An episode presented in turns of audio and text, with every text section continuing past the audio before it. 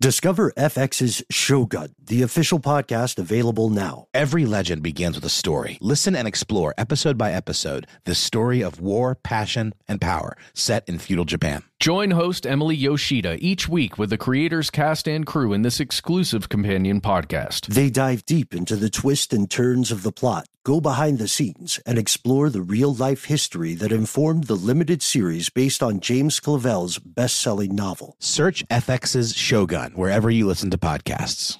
This episode is brought to you by Alienware. During Dell Tech Fest, score game-changing innovations with limited-time deals on select next-gen Alienware gaming tech. New dimensions await with advanced gaming systems like the Alienware M18 laptop, powered by an Intel Core i9 processor. Featuring awe-inspiring visuals, liquid cooling, three-dimensional audio with Dolby Atmos, and impressive overclocking potential. Your dream setup, amazing prices, and free shipping await you for a limited time only at Alienware.com/deals. That's Alienware.com/deals.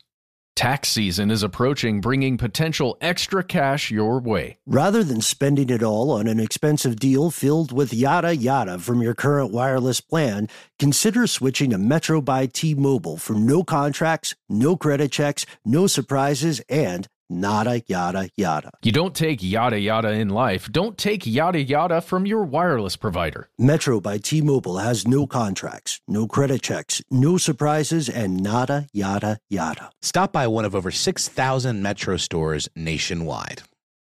Welcome to 500 Greatest Songs, a podcast based on Rolling Stone's hugely popular, influential, and sometimes controversial list. I'm Brittany Spanos. And I'm Rob Sheffield. We're here to shed light on the greatest songs ever made and discover what makes them so great. From classics like Fleetwood Mac's Dreams to the Ronettes' Be My Baby, and modern-day classics like The Killer's Mr. Brightside. Listen to Rolling Stone's 500 Greatest Songs on the iHeartRadio app, Apple Podcasts, or wherever you get your podcasts. Well, if you are listening to this the day it comes out, Happy New Year. This is well-earned. This is the very last show of the year for this calendar, for this calendar system. And we wanted to take time to do something a little bit different. I guess first we should we should talk about this episode. Oh, these sweet kids that we were. A while back, you guys, Matt, Noel, we did an episode on prophecy, predictions, and prescience. Yeah, this episode came out on January 1st, 2016. We were such naive summer children back then. Oh, how things have changed. Yes, yeah, we, like everybody listening, did not really understand, or as some of our friends would say, grok, what the future would hold. And just to be completely transparent now, which is what this show is about, I've alluded to our personal lives to varying degrees in the course of our explorations together. In November of this year, my mother, Susan Boland, passed away unexpectedly. Like a lot of people listening in the crowd today, it was not my first rodeo with death. And like everybody listening, it won't be my last. I've seen a lot of people go. I've been there, unfortunately. And this was a peaceful passing, as peaceful as these things can be. But I bring this up only because it's a matter of family. And we have all lost people, more so now than we thought we might have in 2016. You know, this show is, to me at least, not to speak for you guys, Matt and Noel, but this is one of the most important things I've ever done. And when we say that you are, you know, the most important part of the show, sometimes it may feel like we say it like a cliche, but what that really means is that in a very real way, you are our family too. Matt and Noel were kind enough to be able to make it to the funeral service for my mother. We had to sit through a terrible Statler Brothers song. But I loved it. True. It was great. And so I wanted to thank everybody. And more importantly, just to say, you know, we can't find any proof of predictions and prophecies that really come to pass. Spoiler alert, but what we can do is be here for each other. So if you are going through something, if you need someone to talk to, at least on my end, I want you to know you can reach out to me personally. I'm terrified of phones, so please don't call me, but you can find me anywhere on the internet. You can find our show on the internet as well. And I want to thank you, you guys, Noel and Matt, for giving me the space to say this. And for our fellow conspiracy realists, seriously, take me up if you ever need someone to talk to. Ben Bullen, HSW on Twitter, at Ben Bullen on Instagram. But that's my bit. That's my TED Talk. What about you guys? End of year statements? Well, I'd offer the same thing, but you'll never find me on social media. So it's always changing it up, this guy, you know, a new handle every week. You're like the kids on Instagram, you know, I mean, it's just hard to pin you down. Same here. You can find me on at How Now Noel Brown on Instagram. And just want to echo this family sentiment. I mean, you can't spend this much time with two of the best dudes in the universe and not feel like brothers. And I'm an only child, and I've never really had a brother, you know, at least biologically, but you guys are the closest thing that I have had or ever will have. And I love you both dearly. Yeah. Yeah. And I would actually extend that to Mission Control, Paul Deccant, who's, you know, I'm looking at his face right now on our screen. He's always there, always in the background, always listening, never judging. Yeah, usually never judging. Sometimes he makes a face. You see him make a face every now and then. But, and Alexis, codename Doc Holliday, it's the same. We're all one big family here. And it goes back through, you know, when Noel was a producer, when we had Alex around here, we get Seth Johnson every once in a while. Just like our cousins coming to visit or something. And you don't toil away at the research like we do and then come in here and have these conversations. And, you know, we try and be very careful with our thoughts and words when we're in here. And it's because we have you in mind. We're imagining you and speaking with you. And, you know, we don't take that lightly. And we very much appreciate the time that you spend with us. So thank you, and I would just say, you know, Happy New Year. Let's try and make this next one not suck as much. I know we said that about 2021. Oh, every time, yeah. No, you're right. You're right, Matt. That's what we can bring. In this classic episode, we thought would be interesting to share with everyone because we talk about famous alleged prophets, Nostradamus, Edgar Cayce, Baba Vanga, and we talk about something that people have been trying to do for a long, long time, which is to have some sort of perspective on or even control over the chaos and uncertainty that the coming years or days will bring. One thing we can say for certain is that we, being so immensely fortunate to be part of this show, we all we all know predictions are a little silly. And I don't know about you guys, but when we've talked before about making a prediction episode, and it's just playing with live fire. But I think we can safely say one of the last things my mom actually said to me, which is, "We'll get through this together." Hear, hear. From UFOs to psychic powers and government conspiracies, history is riddled with unexplained events. You can turn back now. Or learn the stuff they don't want you to know.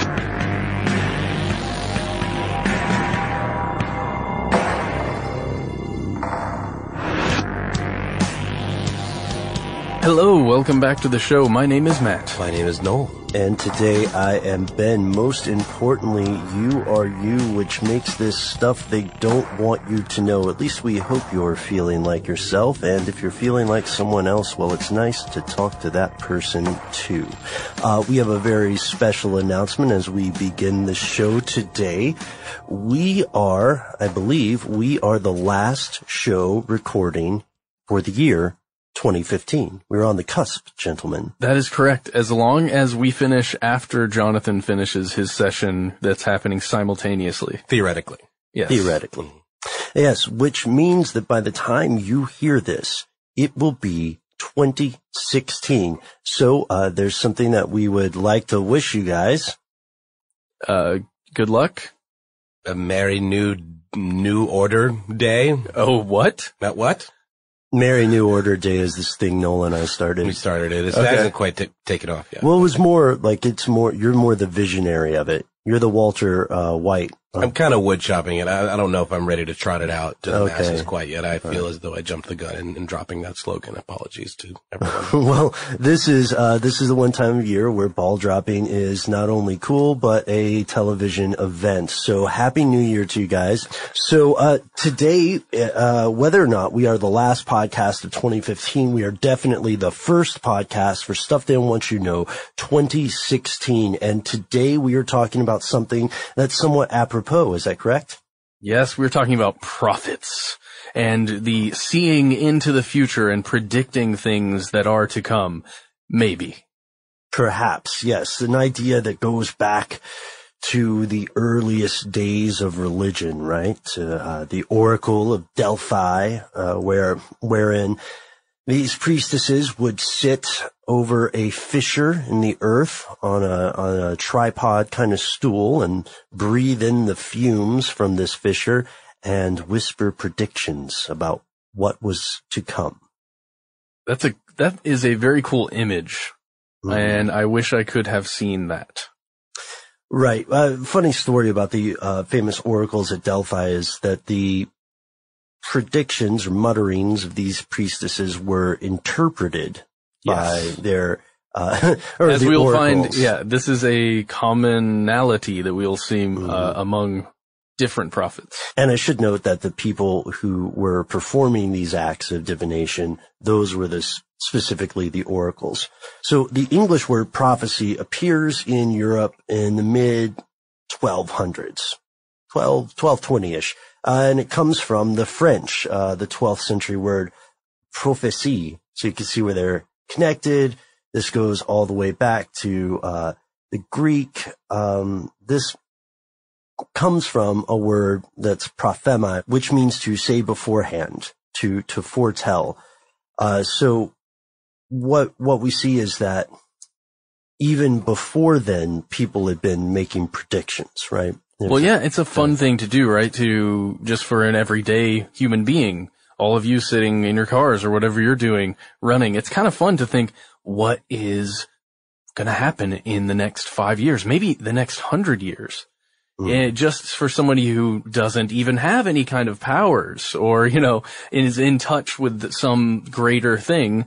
I like to do it. I like to sit around and go, oh, man, I can see this happening with the next world war. So is there a connection, Ben, between the word prophecy and the idea of prophecy foretelling the future and the idea of like professing something or speaking out about something or being a professor, for example, like someone who teaches?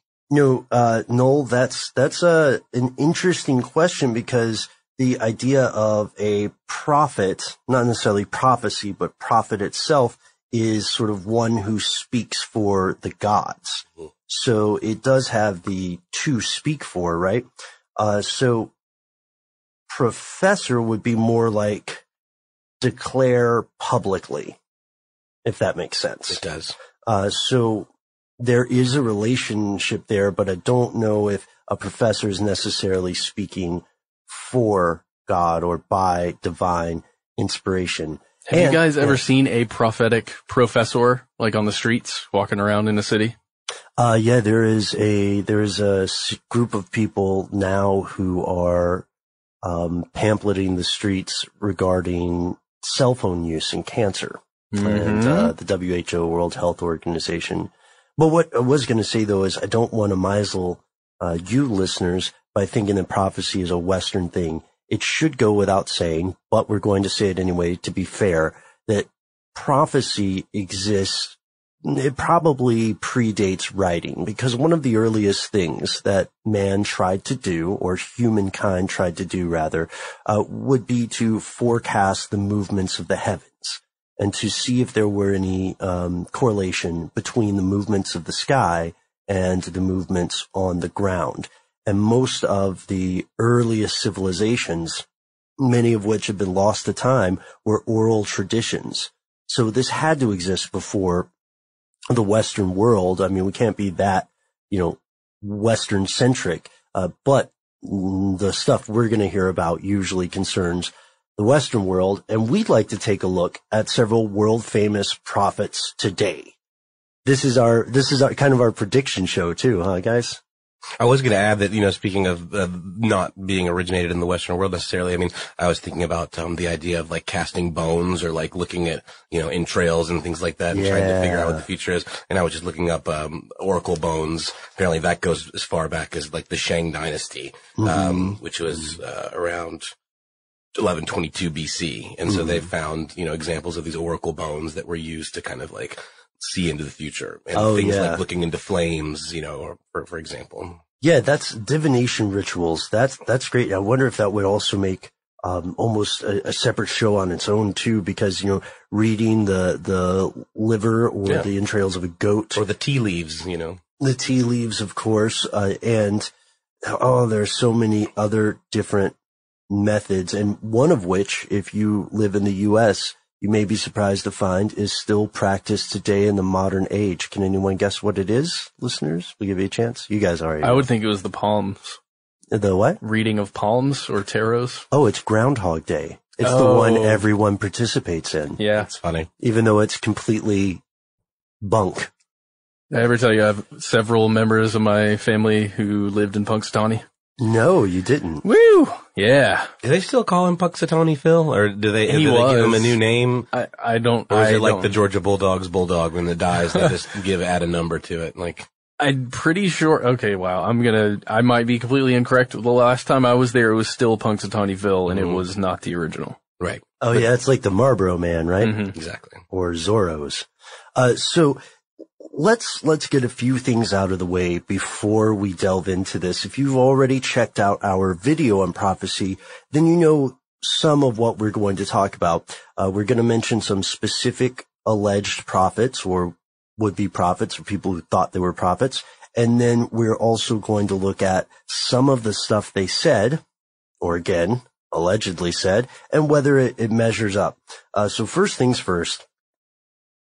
One of the big questions that you might have is, well, if there are true prophets and if there are true specific prognostications or whatever of future events, then why do these future events occur if they're still disasters? If someone says the Titanic is going to sink. Yeah, somebody's going to stop that from happening, right? Because now we know. Right. Or do we? And why is it what's the old quotation, we see through the glass darkly or something? Why does so much of what is called prophecy seem to be kind of vague? I mean, not to mention like time travel tropes in books and television. I mean, you can't do it. You can't keep Hitler from being born. You know, you can't keep Kennedy from being assassinated. It's never going to work. Something's always going to crop up against you and you're going to fail, you know? Yeah, like that's a perfect point too. You know, what is the nature of the present's relationship with the future, right? Is it possible? There's a great thing in, a Stephen King book, and I know Stephen King is divisive for some people, but he wrote this book about someone who tries to go back in time and stop the Kennedy assassination. Right, that's what I was referencing, right? For sure, yeah. Yeah. There's a great line in there where he says the past is obdurate, which means that this guy is going back in time and he's trying to change certain things, but even the little things are really, really hard to change. Stubborn. Like it will not be changed. It resists change, you know? Because this is the only time probably in my life I've been able to use this statement correctly. It is what it is. It's true. That's it. That's the only time. So, all right. So let's talk about some of those problems with prophecy. Skeptics like James Randi will tell us that most prophecies only become predictive in the eyes of people looking back in reference to something that already happened. What we mean is some kind of post-diction, some retroactive divination, right? Yeah, they're translated in a way that makes sense to the recent events around them. Exactly. So with that in mind, what we hope to explore today is whether there are prophecies that clearly delineated something that happened in the future, whether there were prophets who did so, whether at least in the cases we're looking at, and whether the other part is true, whether the fans or the advocates or the believers in these prophecies said years after an event, oh, totally, you predicted World War II.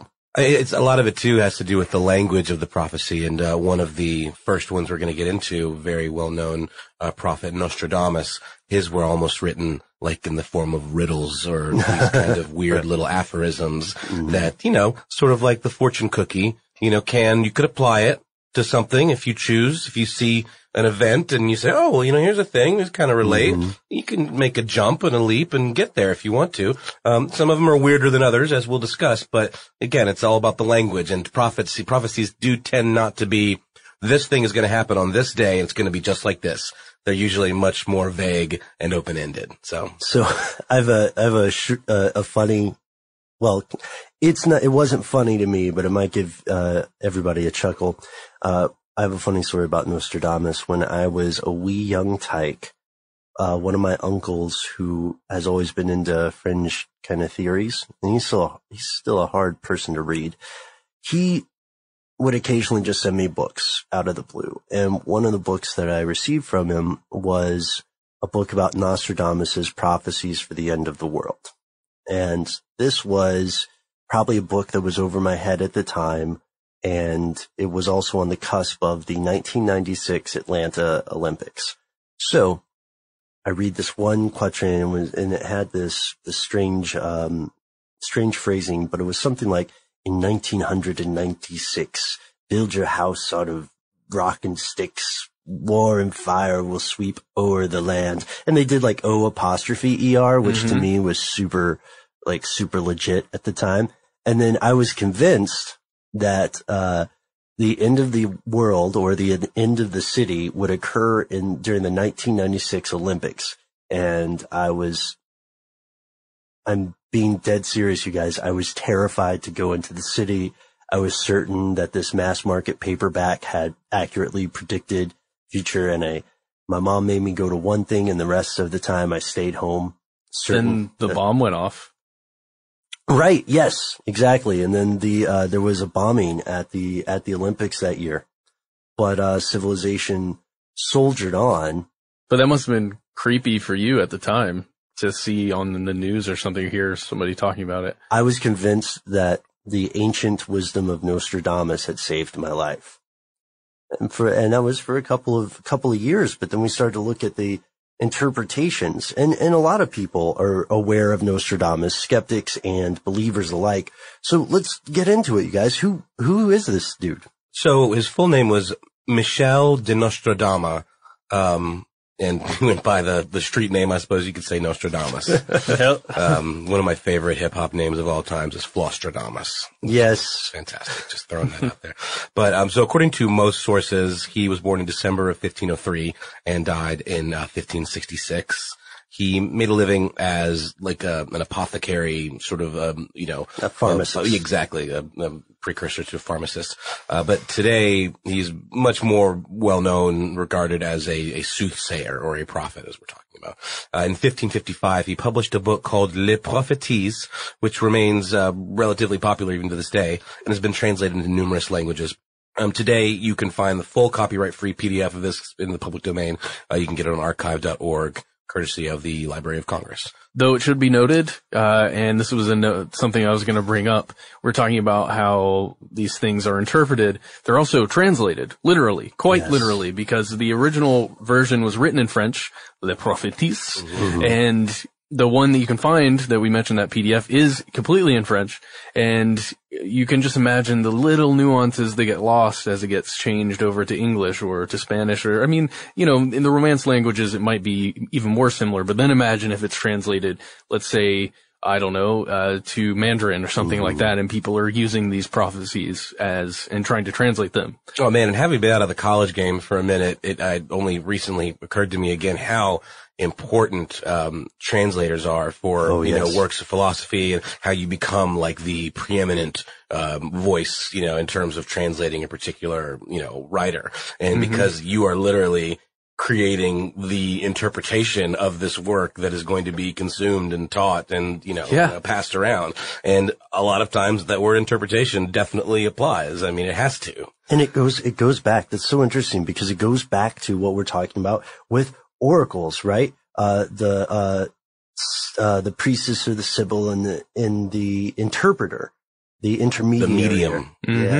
Yeah. So this is great that we're getting to this part, because it's not just modern French. It's French from the 1500s. Yeah. Sort of like Middle English or something. Right. Know? It's difficult to, it would be very, very difficult. Although I do love, one thing I love about spoken French at least is that everything rhymes. Do you guys ever think about how easy it must be to rap in French? Well, I've heard some really interesting French rap, actually. Yeah. Really You're cool. Right. I didn't think about that, but it flows very nicely. It flows. It does. And so Nostradamus's predictions are written, as we said, in this French, and they're grouped in a peculiar way. They're grouped in four-line stanzas, quatrains, that observe or maybe warn about vague events or very symbolistic. The stanzas themselves are grouped into units of 100 called centuries. And as we said, it's all about the interpretation. So let's talk about some of the specific prophecies that Nostradamus made. Should we go ahead and jump right in to the old September 11th, 2001 attacks? Why not, man? I'm not an 8.5 yards kind of guy. Okay, that's where we're going. Let's get into the English translation that old Matt Frederick here, OL' Matt Frederick, or however you want to translate that. How about Ole Matt Frederick? Ole Matt Frederick. Get on with it, old. All right, here we go. Volcanic fire from the center of the earth will cause trembling around the new city. Two great rocks will make war for a long time. Then Arusa will redden a new river. Yeah, Arusa, side note, is a nymph who turned into a fountain in her story. So that's one translation. But I don't know if this is the same one. I found another version. Apparently there were quite a few that folks tossed around about 9/11. This one has some similar ideas, but it's in the city of God. There will be a great thunder.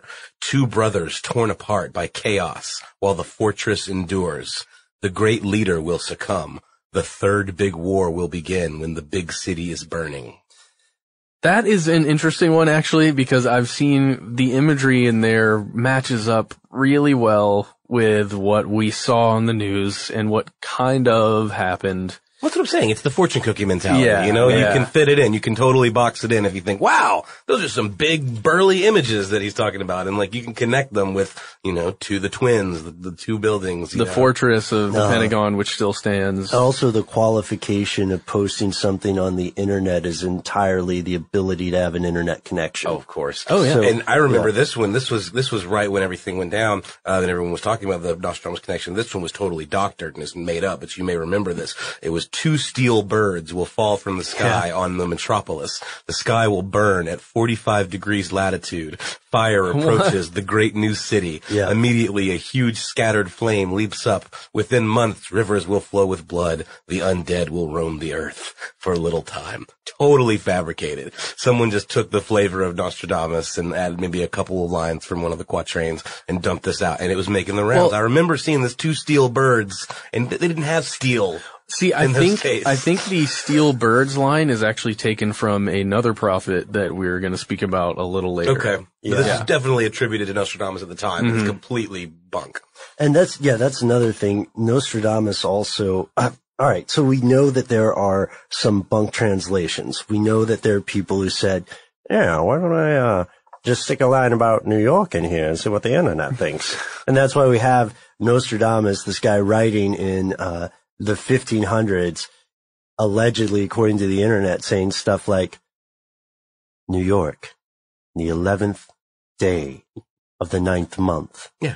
And again, not the way any of these were laid out. Okay, I'm going to play devil's advocate here for a moment. All right, on the side of someone who perhaps can see beyond the veil for a moment in a fleeting glance of something. Yeah. Imagine that you have no context for what New York City looks like, or for what a city or a building or anything that you're looking at looks like. Like, imagine you're getting a glimpse of a futuristic city hundreds of years from now, and you have no idea what anything is. You don't know what the names are, but you see two things that look similar to a plane for sure attacking something. I mean, it's interesting to me imagining how I would write down on a piece of paper I was seeing if I could somehow see that. And potentially a very cool literary device. I can't pick it out right now, but I feel like I've seen that before in a movie or in like a novel where there's someone has had a prophecy and they describe it in these kind of like very rudimentary terms, something that'll happen in the future where it's like the great turtle will rise from the sea and, you know, things like that, where it's like maybe it's like a warship or something, you know. It's like cargo cults, Ben, that we've talked about before. Yeah. Cargo cults, people recall, it's a term that might be somewhat derogatory. As use of cult can be, for people who are living in isolated areas in the Pacific Ocean, isolated islands, and they would see cargo dropped and, see airplanes for the first time and service members of various wars. There was within your lifetimes, listener, there was a active cargo cult that worshiped Prince Philip. And they would build towers, or radio towers in an attempt to summon these things from the sky again. Well, he is kind of dreamy. Welcome to 500 Greatest Songs, a podcast based on Rolling Stone's hugely popular, influential, and sometimes controversial list. I'm Brittany Spanos. And I'm Rob Sheffield. We're here to shed light on the greatest songs ever made and discover what makes them so great. From classics like Fleetwood Mac's Dreams to the Ronettes' Be My Baby, and modern day classics like The Killer's Mr. Brightside. Listen to Rolling Stone's 500 Greatest Songs on the iHeartRadio app, Apple Podcasts, or wherever you get your podcasts. Hey, Sarah, I loved that spring break vlog you posted on Zigazoo. OMG, you watched it? Yeah, it was edited so well. I think you're so talented. Social media interactions are only positive when you use Zigazoo. Zigazoo is the world's largest and safest social media network for kids. Your kids can upload their content and see what their friends are up to. With Zigazoo, they can create videos, enter to win prizes, and try out the latest dances and trends. There's no commenting, no text messaging, and everything is 100% human moderated. Plus, all community members are real, verified kids just like yours. There are no bots, trolls, or AI. Because Zigazoo is about one thing and one thing only, and that is fun. Try out Zigazoo this spring break and let your kids share your vacation blogs and best edits with their friends safely. Download the Zigazoo app today. That's Zigazoo.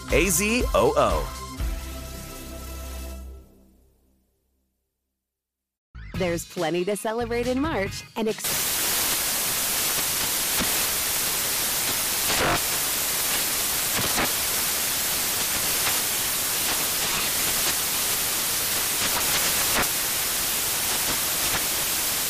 Craft Month with the perfect pizza at home class from Craftsy. And anytime is right to listen to iHeartRadio's iHeart Country Radio. Discover more shows and movies for free.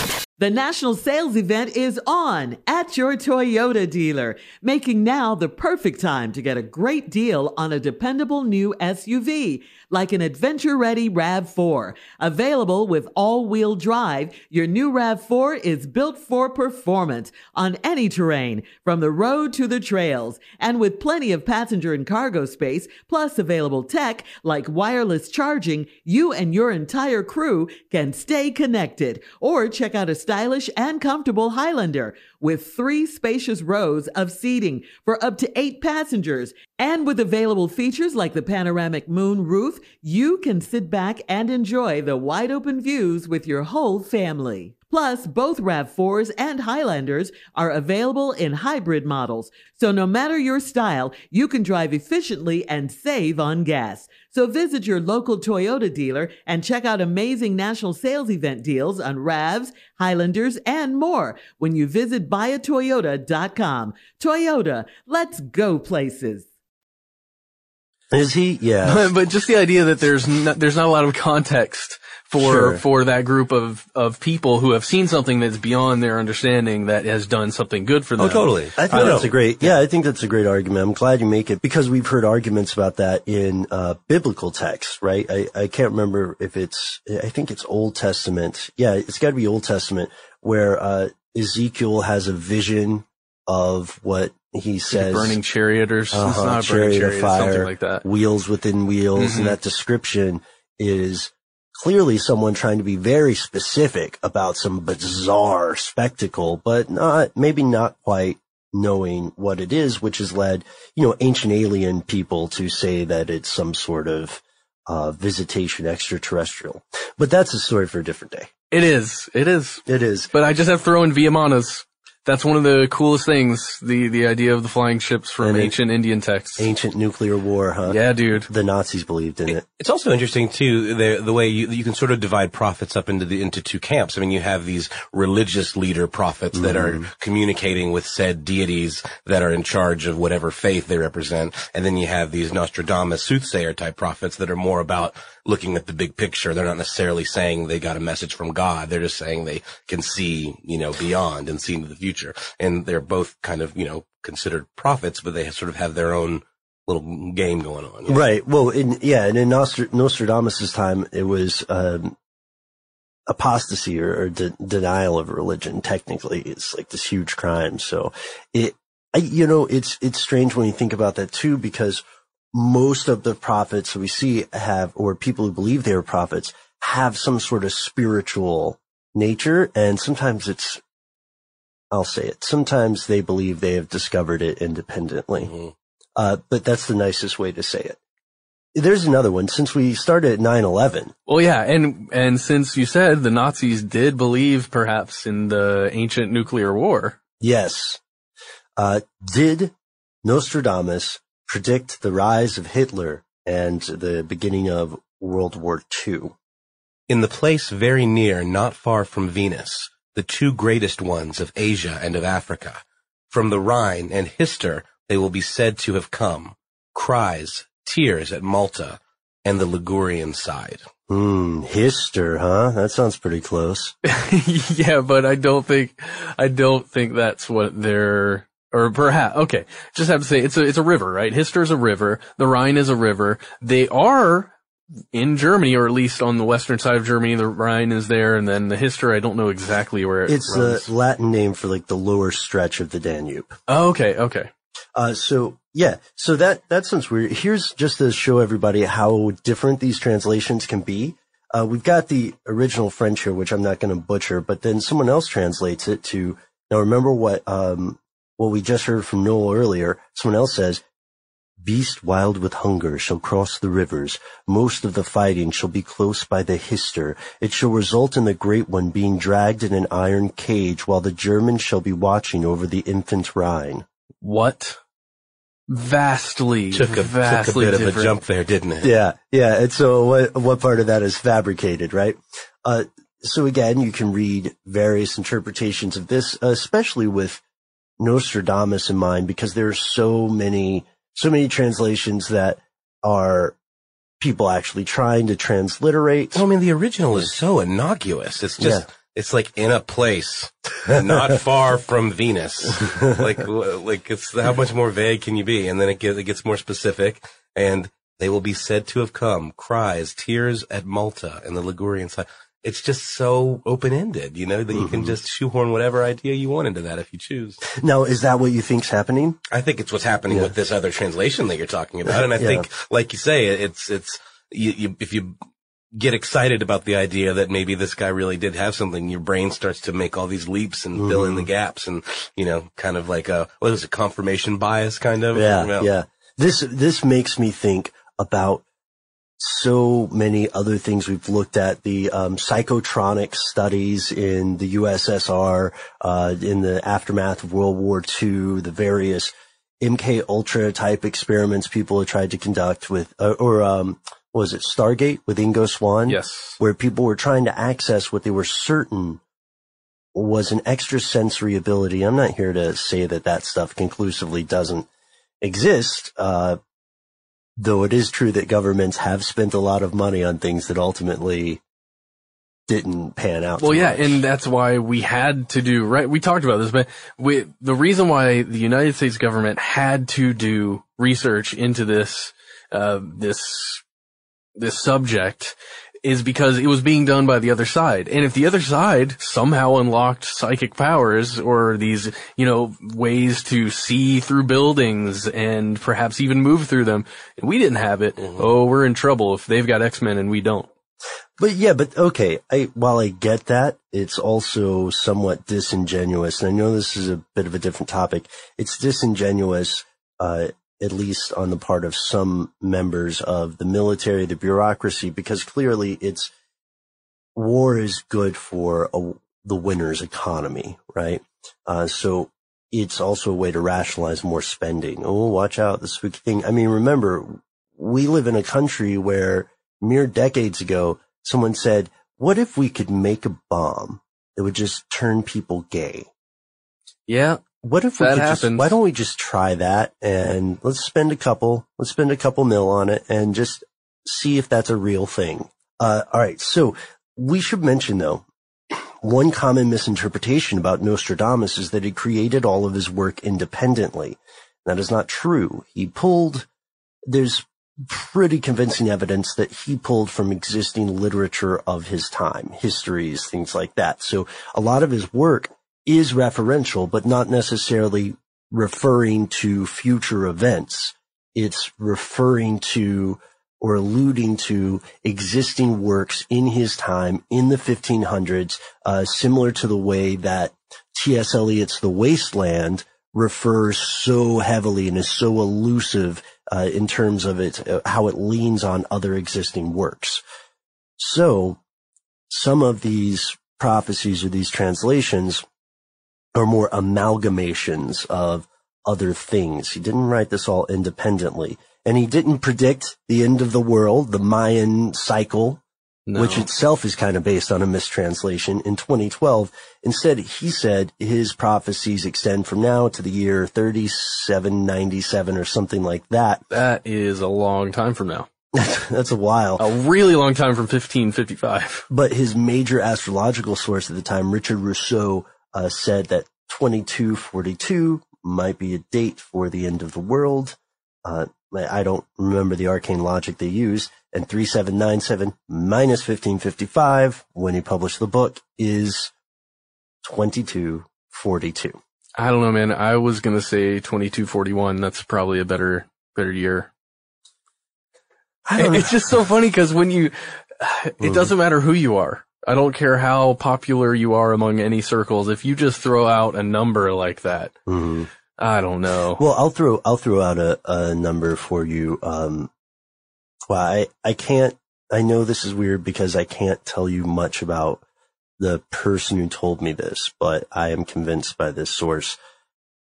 The world is ending for someone or some group of people, like every day. And every year there are between 50 and 200 apocalyptic groups who believe that this is it. It is a big finish. And without being disrespectful or dismissing these people's beliefs, I will say that there's something inherently narcissistic and self-centered to assume that a thing that existed for thousands of years is going to stop that, and you showed up just in time. You mean like civilization itself, or right? Gotcha. Yeah. I mean, there's something inherently not selfish, but self-important about that. And so far, the one thing that all apocalyptic groups have in common is that they have not accurately predicted the end of the world. You know, my favorite end of the world prophecy is. What's that? Are you guys familiar with the Church of the Subgenius? Yes. Yeah. So they celebrate this holiday every year on July 5th called X Day. And initially X Day was supposed to be the end of the world, and it was supposed to be on July 5th, 1998, at which point an alien race known as the Exists, or men from Planet X, would come to Earth and destroy the world and rid the world of the, quote, normals or pinks or glorps, which are the non-subgenii that inhabit the planet. But, you know, as you know, from time to time happens, everyone makes mistakes. The creators of the Church of the Subgenius got the calendar date wrong, and apparently looked at it upside down. So it's actually going to take place in the year 8661. Whoa. So that gives them plenty of padding. Really hedging their bets there, yeah. Have their parties up until the new end of the world comes. And, so I love Subgenius because it takes all the wind out of these kind of end of the world death conspiracies, you know, and just sort of like, it's very tongue-in-cheek, and I'm a big fan. Well, yeah, I again, you guys know that I have a fascination with alternative religious beliefs, I guess, is the most fair way to dance around the word cults. But the thing that fascinates me is that there are so many instances where someone predicts the end of the world, and apocalypse or an apocalyptic event does not necessarily mean the end of the world. We use it that way in English today, but what it means at heart is the revealing of hidden things. So that revelation, right, the end of the world, it's become conflated or synonymous in modern speech, but a lot of these groups will talk more in terms of a great spiritual revelation. And when they are wrong, if the date comes and it passes, then there's a wealth of a plethora, and I am using that word correctly, of reasons that the thing will have to be adjusted. So kudos to the Subgenius Church for moving it, giving themselves a little bit of a buffer. I hope they make it to the 800s, 8,000s. God. Okay, so next is someone who might be a deep cut for some listeners. This actually might be new to some of you out there, and we hope you enjoy it. Let's talk about the Nostradamus of the Balkans, as she is sometimes called. You're going to have to say her name. Baba Vanga, like Baba Yaga, the Russian witch of folklore, but Baba Vanga. Born Vangelia Pandeva Dimitrova in January 1911, she was born in what was then known as the Ottoman Empire, and when she was born, she was completely normal until the age of 12. Yeah, and allegedly, or at least according to stories, she was blinded during a storm that occurred when she was only 12 years old. I almost wanted to sing Blinded by the Light. No, that's messed up, Ben, and don't do that. I won't.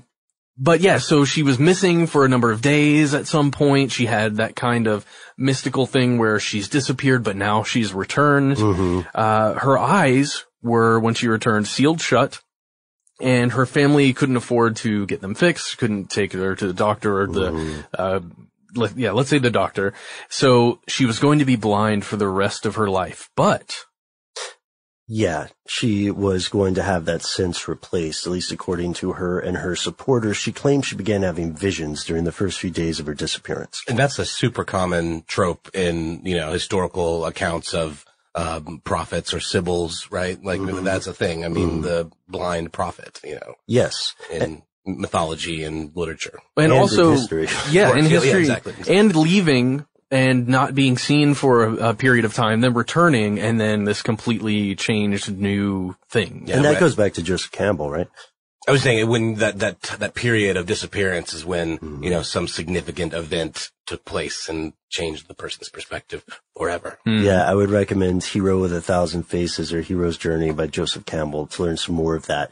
This happened in real life. She believed that because of her visions and her quest, she could predict the future and heal people using otherworldly powers, and scientists and government officials, not to mention the wealthy, came to visit her for advice. According to the story, she served as an advisor to the Bulgarian Communist Party leaders who would ask her questions to advance their cause, right, in the great game of geopolitical intrigue. She was kept under surveillance by the secret police, and politicians and businessmen would come meet with her. And that I can believe, because if you're secret police, you want to bug those conversations. Yeah, even if what she's telling them is completely untrue, just having those individuals in a room speaking, yeah, we're going to bug that if we're in charge. So let's talk about her specific prophecies, right? According to The Independent, she allegedly predicted the 44th U.S. president would be black, also the last president, which is predictions of who will be the last president are distressingly common. Yes. And I think a lot of them are made up by people on the internet. But as well, she is thought to have predicted 9/11. And we have the quote from The Guardian here. And here's that image that seemed to crop up and that was attributed to Nostradamus. Horror, horror, the American brethren will fall after being attacked by the steel birds. The wolves will be howling in a bush, and innocent blood will gush. So clearly that steel birds imagery was pilfered from this and kind of connected with some Nostradamus lines and then, you know, thrown out there on the internet for fun. Now, one study, one study says that she was 80% accurate. I have a hard time believing this. This came from Dr. Georgi Lozanov, who is director of the Institute of, I'm not making this up, Suggestology and Parapsychology in Sofia, Bulgaria. And he said that... I like that word, suggestology. Suggestology. Sounds very subgenius, doesn't it? It does, yeah. So there's also... here's the thing, though. This was a legit place. It had 30 staff members. The Bulgarian government was paying for it. They thought that a lot of Baba Vanga's predictive abilities, especially the stuff where she was looking for lost relatives and friends, were pretty accurate. However, the issue with this is you can find it in the methodology. And I'll post this online if anybody wants to check it out. But we've talked before about parapsychology experiments and how easy it is to do something that renders the experiment unsound. Anyhow, there's also the additional side note that many of the people who were close to Baba Vanga during her life claim she never made prophecies attributed to her on the internet. She died in 1996 and she left behind several other alleged predictions for the future. Vice has a good article on it, and we can check in with that maybe toward the close of the show. Well, let's move on because I can't wait to see what other people say about Baba Vanga, but we would be remiss if we did not talk about another prophet or seer that you, ladies and gentlemen, have asked us to check out for a while now. Yeah, and it's also getting a little bit closer to the present day, which is kind of cool. So it's somebody that actually has stuff written down about them, perhaps even books that are published with English that we will be able to understand readily. Right. Oh, also our first English speaker. That's correct. Of this run. And that goes to Mr. Edgar Cayce. Cayce was born in March of 1877 and passed away in January of 1945.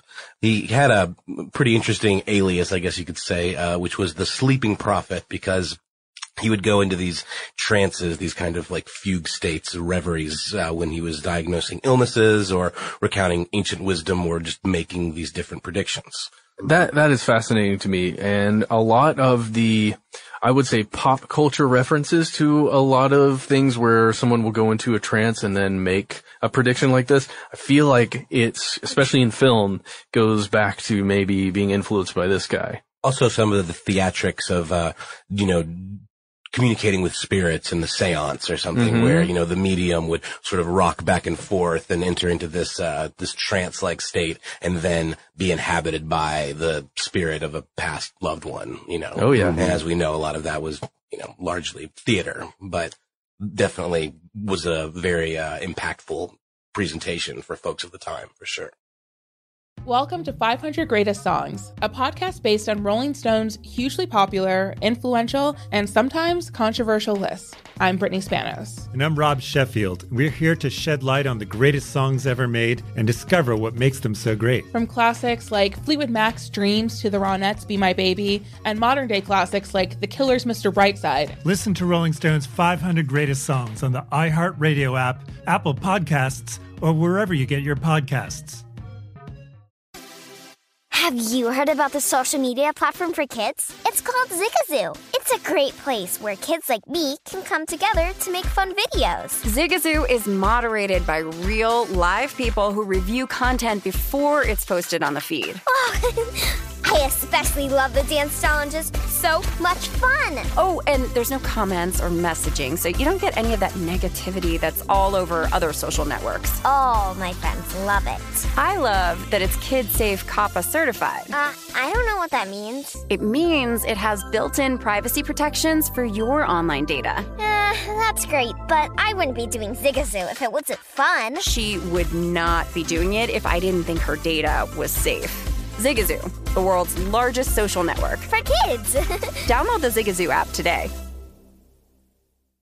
There's plenty to celebrate in March and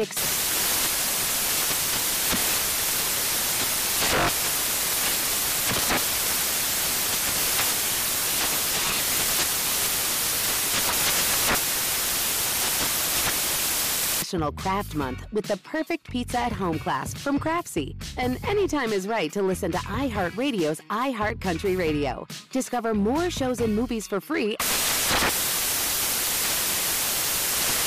Hey guys, it's Ray from the Bobby Bone Show here to tell you the national sales event is on at your Toyota dealer, making now the perfect time to get a great deal on a dependable new SUV like an adventure-ready RAV4. Let's go!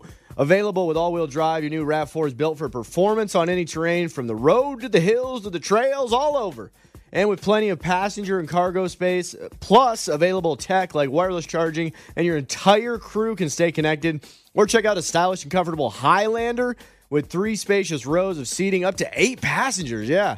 And with available features like the panoramic moonroof, you can sit back and enjoy the wide-open views with your whole family. Plus, both RAV4s and Highlanders are available in hybrid models. So no matter your style, you can drive efficiently and save on gas. Visit your local Toyota dealer. Check out amazing national sales event deals on RAV4s, Highlanders, and more. Visit buyatoyota.com. That's buyatoyota.com. Toyota, let's go places. And as we said before, this guy is very well documented, perhaps the most well documented prophet that we know of. And we even know a lot about his history growing up in an early life. Right. Yeah. You can find various different accounts. We'll read one from someone who, we'll read one from Edgar Cayce on Atlantis, which contains several statements about his beliefs regarding Atlantis, delivered under his trance, edited by the director of the Association for Research and Enlightenment, Hugh Lynn Cayce, a descendant. And we'll also talk about the ARE a little bit too. So the thing is that he was supposed to be, in his waking life, pretty good husband, solid father, taught Sunday school, pretty nice guy, gifted professional photographer. But when he was in a trance, he became a medical diagnostician, a prophet, a proponent of biblical lore. So even as a child in Kentucky, his parents said that he displayed powers of perception that seemed to go beyond the 5 senses. At the age 6 or 7, he told his parents he was able to see and talk to visions, sometimes of dead relatives. One of my favorite stories about him, his parents said that he probably had an overactive imagination. But one of my favorite stories is that apparently he was able to learn by some sort of strange osmosis, sleeping with his head on school books. He got a photographic memory, which helped him advance rapidly in school. This faded as he grew older, and he was only able to complete the 7th grade of formal education. So he started to develop a paralysis of the throat muscles in 1898. He was in his early 20s. Doctors weren't able to find a cause for this condition, so they tried everything. They tried hypnosis too. And then in desperation, Cayce apparently asked one of his friends to help him achieve the same kind of trance he had used when he was sleeping on school books as a kid. And then all of a sudden, he did the old diagnose thyself physician kind of thing. And he got medicine and recommended a therapy that restored his voice, cured his throat. Group of doctors came by and started asking him to diagnose their own patients. One thing leads to another. Wow, really? And and he becomes the sleeping prophet. So when he dies in 45, in Virginia, he left well over 14,000 documented stenographic records of the statements he had given for more than 8,000 different people over 43 years. Jeez. So we got a lot of stuff on him. So the Association for Research and Enlightenment, which we mentioned, exists today. It is a nonprofit organization founded to facilitate the study of his work. You can see their website right now. It's edgarcayce.org. I mean, if you're driving or something, don't do it while you're driving. And see, perhaps he has a prediction that applies to you. Or does he? Because here is the thing about Edgar Cayce, ladies and gentlemen. Because he is so well documented, we also know a lot of what he got wrong.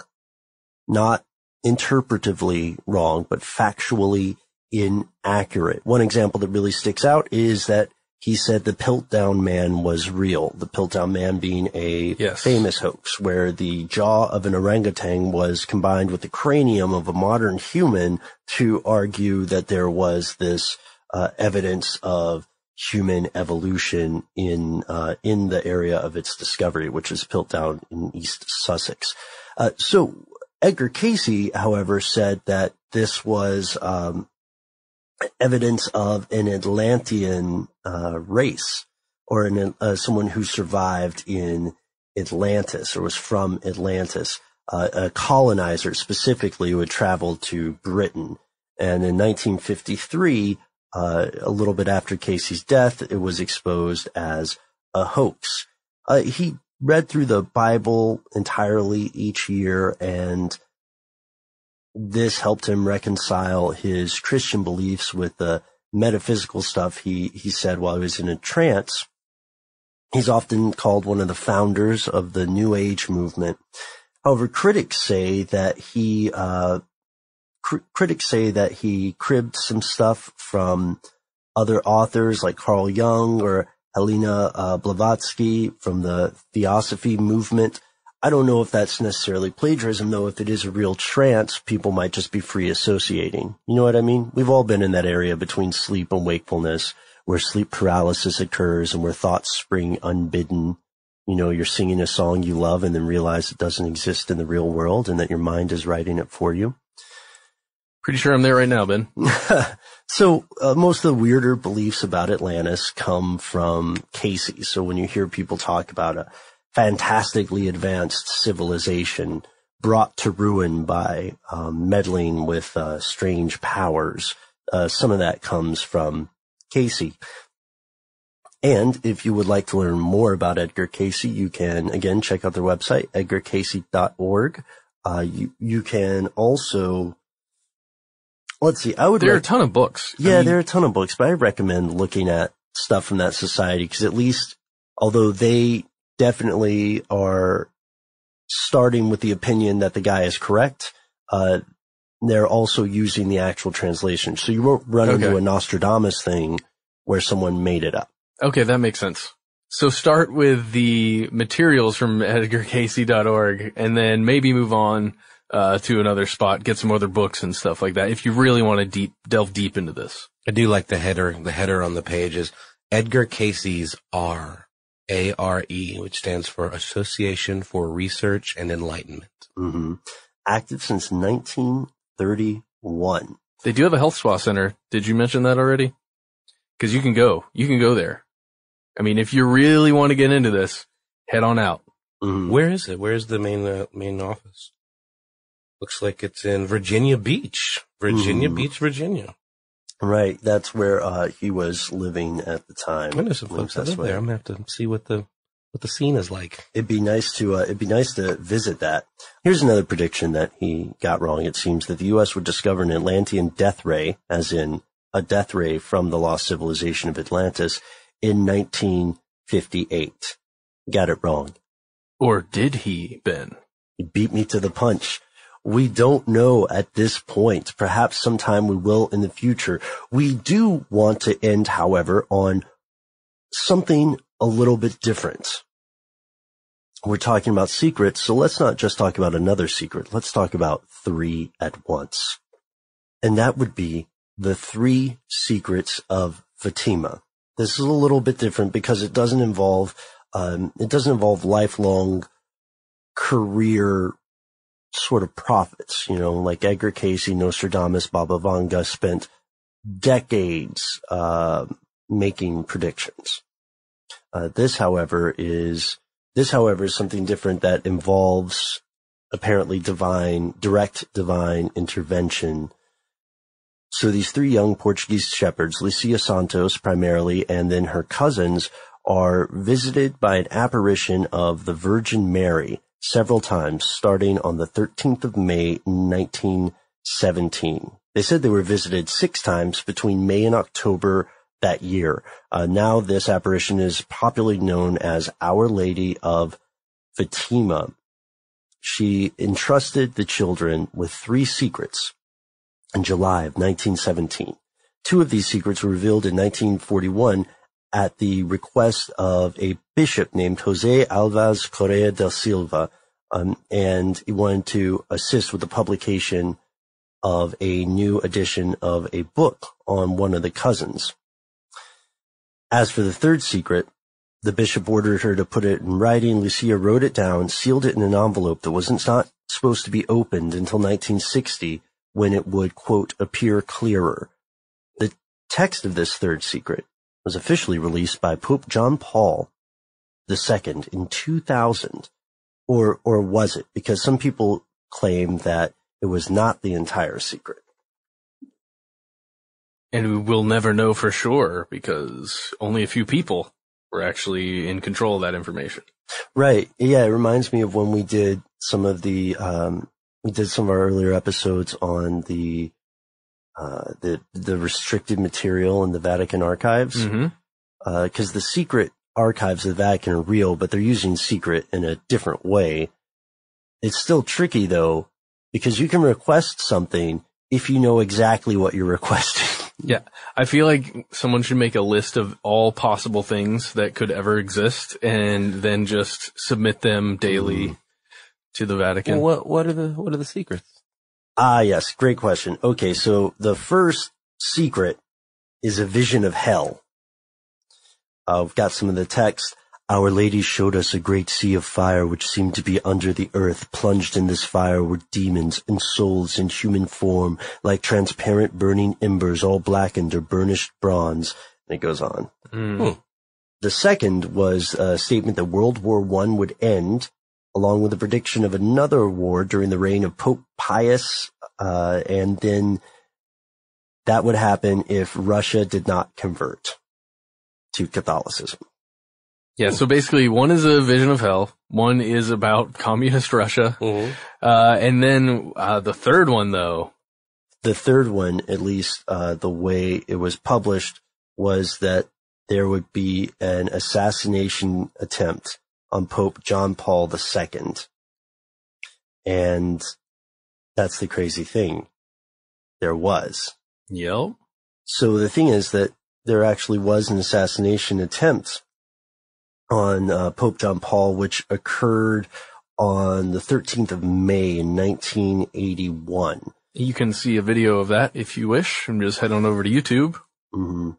And people have thought about this back and forth, you know, that it is actually a prophecy, or is it just something that would happen? Because the Pope is up there with the U.S. president or other heads of state who would be much more likely than the average person to have an assassination attempt occur. Perhaps even higher, because of the vitriol that you can have between religions. So in June of 2000, the Vatican finally released this this secret, but there have been several other people who were involved with it who said that the handwritten 4-page text is not the real secret or not the full thing, and they believe that the third secret is actually composed of two texts. One of those is the 4-page published version. The other is a single-page letter containing the real truth. And there are Italian journalists like Antonio Soci, who say that they have proof that there's a second secret. All right, and here's just some of the proof quickly. Lucia Santos says she wrote the message in the form of a signed letter to the bishop. The text is supposed to contain words attributed to the Virgin Mary, which the published one doesn't really. The full secret, bishops working with Pope Pius, Pope John, and Pope Paul all commented that the text was written on one sheet of paper, not four, and the full secret, according to these people, contains information about the apocalypse, a great apostasy, satanic infiltration of the Catholic Church. Ooh. And then you would hear, I remember a couple of years ago, you heard a lot about, what is the name of the Pope that is prior to the one we currently have? And then after Pope John Paul II? It was Ratzinger. Yeah. Ratzinger. Okay. That, I remember hearing lots and lots of people talking about Ratzinger being this version of these prophecies where he had infiltrated and his group had infiltrated and they were evil. That's the thing about prophecies. I mean, it's so easy to let your imagination run wild and use it to confirm something that you already believe. You know, like this Pope feels like an outsider or something. Like that, right. You know? And to be totally fair here, one of the people who served as Vatican Secretary of State until 2013, a Cardinal Bertone, wrote a book called The Last Secret of Fatima. And he published it in Italian and English. And it has an interview that touches on this, where a journalist named Giuseppe De Carle is interviewing the cardinal. And he says, well, what about this rumor that you're concealing a one-page text of the third secret that predicts Rome will lose the faith and become the throne of the Antichrist? And the cardinal, I'm just going to read this to be fair, the cardinal says, that's absolutely crazy. Are you claiming that the prophecy of Fatima is about the apostasy of the Church of Rome, that Fatima is a prediction of Rome's transformation into the throne of the Antichrist? Despite the love Our Lady, capitalized Our Lady of Fatima, has for the Pope and the Pope's for Our Lady, anyone can write books based on conspiracy theories, on biased interpretations. Anyone can take sentences out of context and present them as clues to some supposed plot to avoid divulging the truth and to transmit it in a code that only the initiates can understand. No, the whole theory you allude to is a fabrication, and this supposedly factual account is actually the sort of device the Masons used to invent to discredit the Church. I'm surprised that journalists and writers who claim to be Catholic let themselves be taken in. Strong words. Really strong words. Mm-hmm. Sounds like somebody... I don't know. My brain goes, oh boy, this guy sounds guilty. Right. But that's... Well, he might also just be irritated with having heard that. Right? I mean, I can imagine how irritating that would be. Mm-hmm. But at the same time, to fight back that hard. Well, that's where we're ending, just because this is a thing where it's not, as far as the Catholic Church is concerned, this is not a matter of interpretation. This is a true foretelling of an event before it occurred. And the other three examples, Cayce, Baba Vanga, and Nostradamus, are all a little bit more muddy. Mm-hmm. And I know we didn't get to everything, but there are so many prophets. No, but it sure is interesting to have these prophecies like officially sanctioned by such a, you know, an important body as, you know, the Holy Roman Catholic Church. It's pretty intense. There are a lot of interesting things that we could talk about regarding the power structure of the Catholic Church, not the faith or religion in any way. We've discussed it a bit in the past, but there's just some fascinating things. I think we got into it when we were talking about possessions and just some old things that still exist now in the Catholic Church. Are you referring to the official exorcist? Mm-hmm. Yes, that is a true and fascinating thing. Oh, we would like your help. Folks, do you have any prophets that you would like us to look into in the future, or prophecies? Because we'll tell you right now, one thing in our experience that occurred was that it was surprisingly difficult to find some of the actual, like the, what some of our coworkers would call the actual facts translations, and to separate the chaff from the wheat, you know, the internet echo chamber. But we would like to hear some more people that we should check out. And I gotta ask you guys, I know that we went on some tangents and discovered some future episodes we could cover, but what do you think about upcoming prophecies? And what do you think? We had talked about this before. Do you think that software and big data will eventually be able to do what human beings have been trying to do? Predict disasters and changes, big global changes like that? I mean, I think so. I think we're going to get darn close. I mean, I'm sure there are folks hard at work at it. Yeah. Yeah, some of my old professors, actually. Yeah. Oh, the guy who's making the huge map, or the simulation. Yeah. That's super cool. Not to mention things like predicting trends in, you know, commerce and the stock market. I mean, that's a whole other world. But that's true. So how do we get in on this? Well, if you know how to do this, write us an email. We'll tell you how to do that in a minute. Right. It's like the old joke about time traveling. Time Traveler Club meets here 2 days ago. Yeah. We meet every Wednesday or Thursday here. So come join us in the, you know, in the booth. Uh-huh. We will allow you to be on here every time we record. Oh man. What are we going to do if somebody bursts in and, Doc Brown style and claims to have, traveled through time or to have a prediction of the future? I would hear them out. Absolutely. I don't see the harm. I would give John Teeter my seat. You give him your seat. We could just have him pull up another seat. No, I'd just say, hey man, you go in there. I'm going to stay out here. There's a chair. There's an extra chair. I don't want any, like, chair. I don't know, time radiation. I don't know. I'm scared of that stuff. All right. Well, we'll table that for future discussion. Barring any unexpected time travelers arriving, it's almost time for us to head out. Do you guys have any message for the new year? Well, I just want to say we all didn't die in September of 2015. There were a lot of people and predictions being made about something crazy happening at that time, and nothing happened. That's good. Or maybe we did die, and now we're just like on the Lost Island. Oh, how could you tell? That's kind of cool. If this is the afterlife, I gotta say, I'm having a good time. It's not so bad. It's not as bad as I thought. See, maybe we've always been making this podcast, and we will always be making this podcast. It's a flat circle, bro. What about you, Noel? Oh man, I don't know. Apparently you're supposed to eat black-eyed peas and collard greens, and it gives you good financial luck. So I'm gonna give that a go. Mainly, I don't know. No, it's been a good year. Still fighting this Christmas crud here. So I hope that in the new year that I don't have a cold. I hope so too, man. Yeah. You know, I was talking to one of my friends recently, and she said that people were not supposed to eat lobster or chicken on the new year because something about like chickens walking or how both animals move backwards or something. I'm not sure. I didn't sort it out.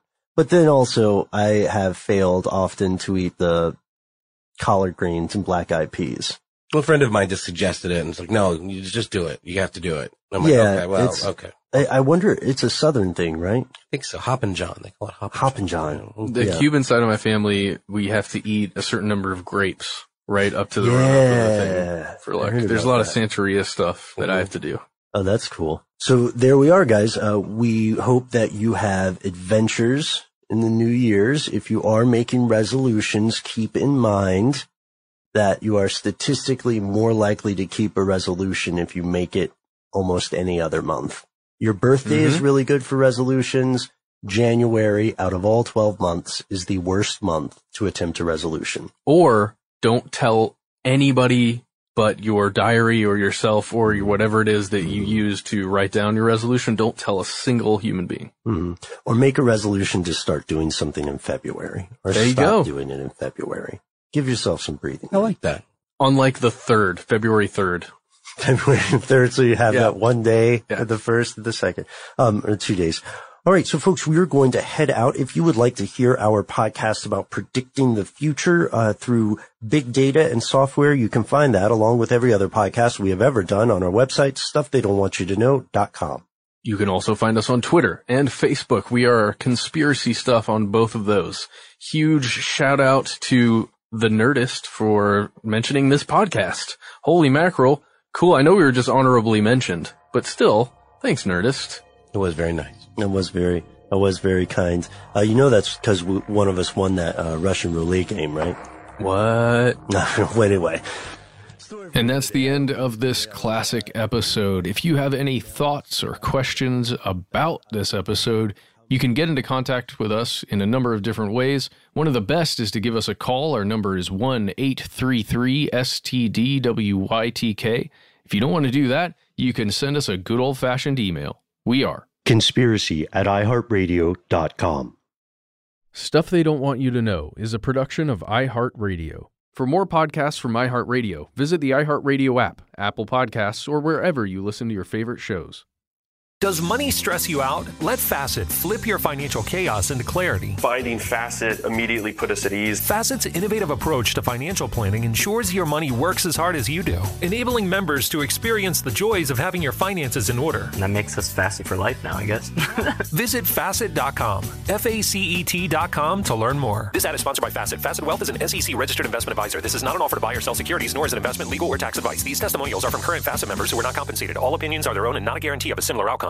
Welcome to 500 Greatest Songs, a podcast based on Rolling Stone's hugely popular, influential, and sometimes controversial list. I'm Brittany Spanos. And I'm Rob Sheffield. We're here to shed light on the greatest songs ever made and discover what makes them so great. From classics like Fleetwood Mac's Dreams to the Ronettes' Be My Baby, and modern day classics like The Killer's Mr. Brightside. Listen to Rolling Stone's 500 Greatest Songs on the iHeartRadio app, Apple Podcasts, or wherever you get your podcasts. Hey, Sarah, I loved that spring break vlog you posted on Zigazoo. OMG, you watched it? Yeah, it was so cool. I think you're so talented. Social media is only positive with Zigazoo, the world's largest and safest social media network for kids. In Zigazoo, all community members are verified kids just like yours, and all content is fully human moderated. Try out Zigazoo this spring break. Download the Zigazoo app today. There's plenty to celebrate in March and National